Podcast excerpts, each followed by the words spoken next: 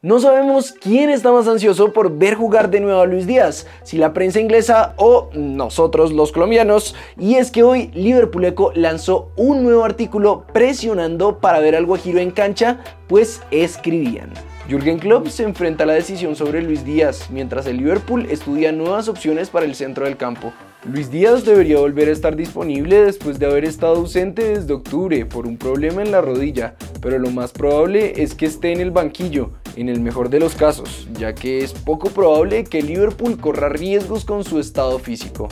Luego de 28 partidos ausente, Luchito podría volver el 1 de abril ante el Manchester City, aunque la verdad para nosotros es poco probable. Seguimos en la Premier hablando de Lucho, pero esta vez de Sinisterra. Tras regresar a las canchas con el Leeds, Paul Robinson, ex arquero del club, habló con MOT Leeds sobre la situación de nuestro crack.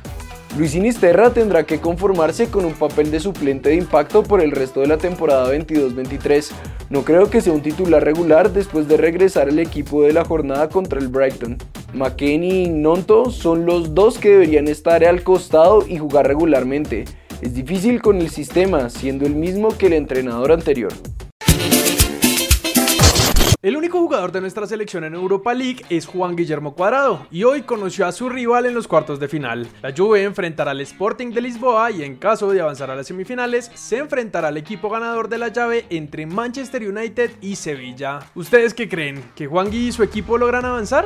Pasamos a Turquía, pues Jorman Campuzano estaría muy cerca de salir del Giresunspor luego de solo 17 partidos, pues un equipo de Brasil estaría muy interesado en ficharlo. Según Teis Sports, Vasco da Gama levantó el teléfono para hacer notar su interés por nuestro crack. Sin embargo, parece que la negociación podría hacerse muy compleja. El vínculo de Campuzano en el conjunto turco finaliza en junio, sin embargo podría marcharse antes de tiempo por una deuda de 200 mil euros que no llegó a la caja fuerte de Boca. Vasco sigue de cerca su situación y hará un intento para incorporarlo a préstamo con cargo hasta diciembre. Público El Medio.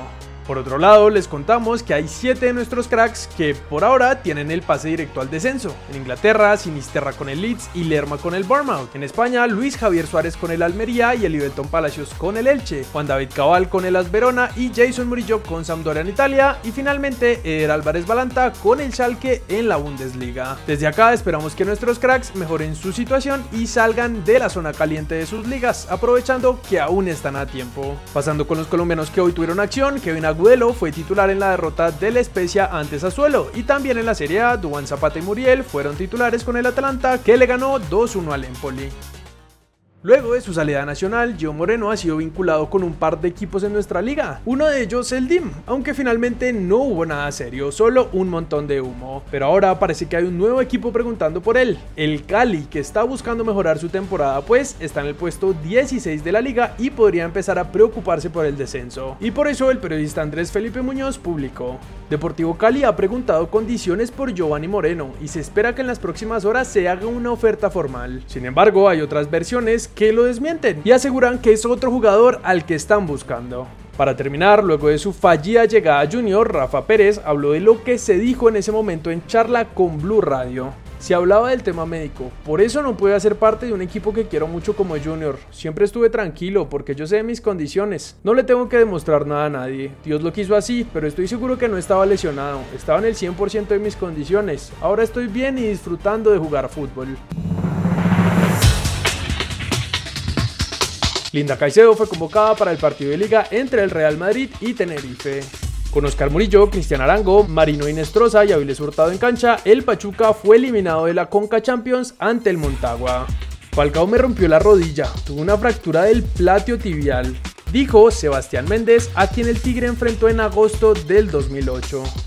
En la liga masculina, Deportivo Pereira y Atlético Nacional nos dejaron este resultado, mientras que en la femenina, Nacional le ganó por la mínima a Junior. Cracks, hasta ahí las noticias de hoy. Vamos a pasar de una vez con el comentario destacado que en esta ocasión lo hizo David y dijo. James aún puede que tenga calidad, pero debido a sus lesiones no creo que llegue a un 80 o 90% de antes. Hasta hoy ha dado chispazos de lo que él era, pero le cuesta volver.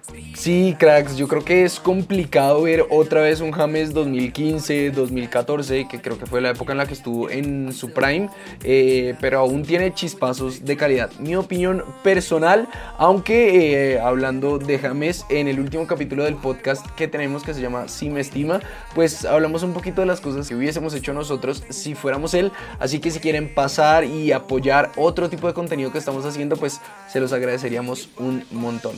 No siendo más entonces, recuerden que siempre estamos atentos a cada cosa que nos dicen por acá abajo y no siendo más, nos vemos mañana en un siguiente video.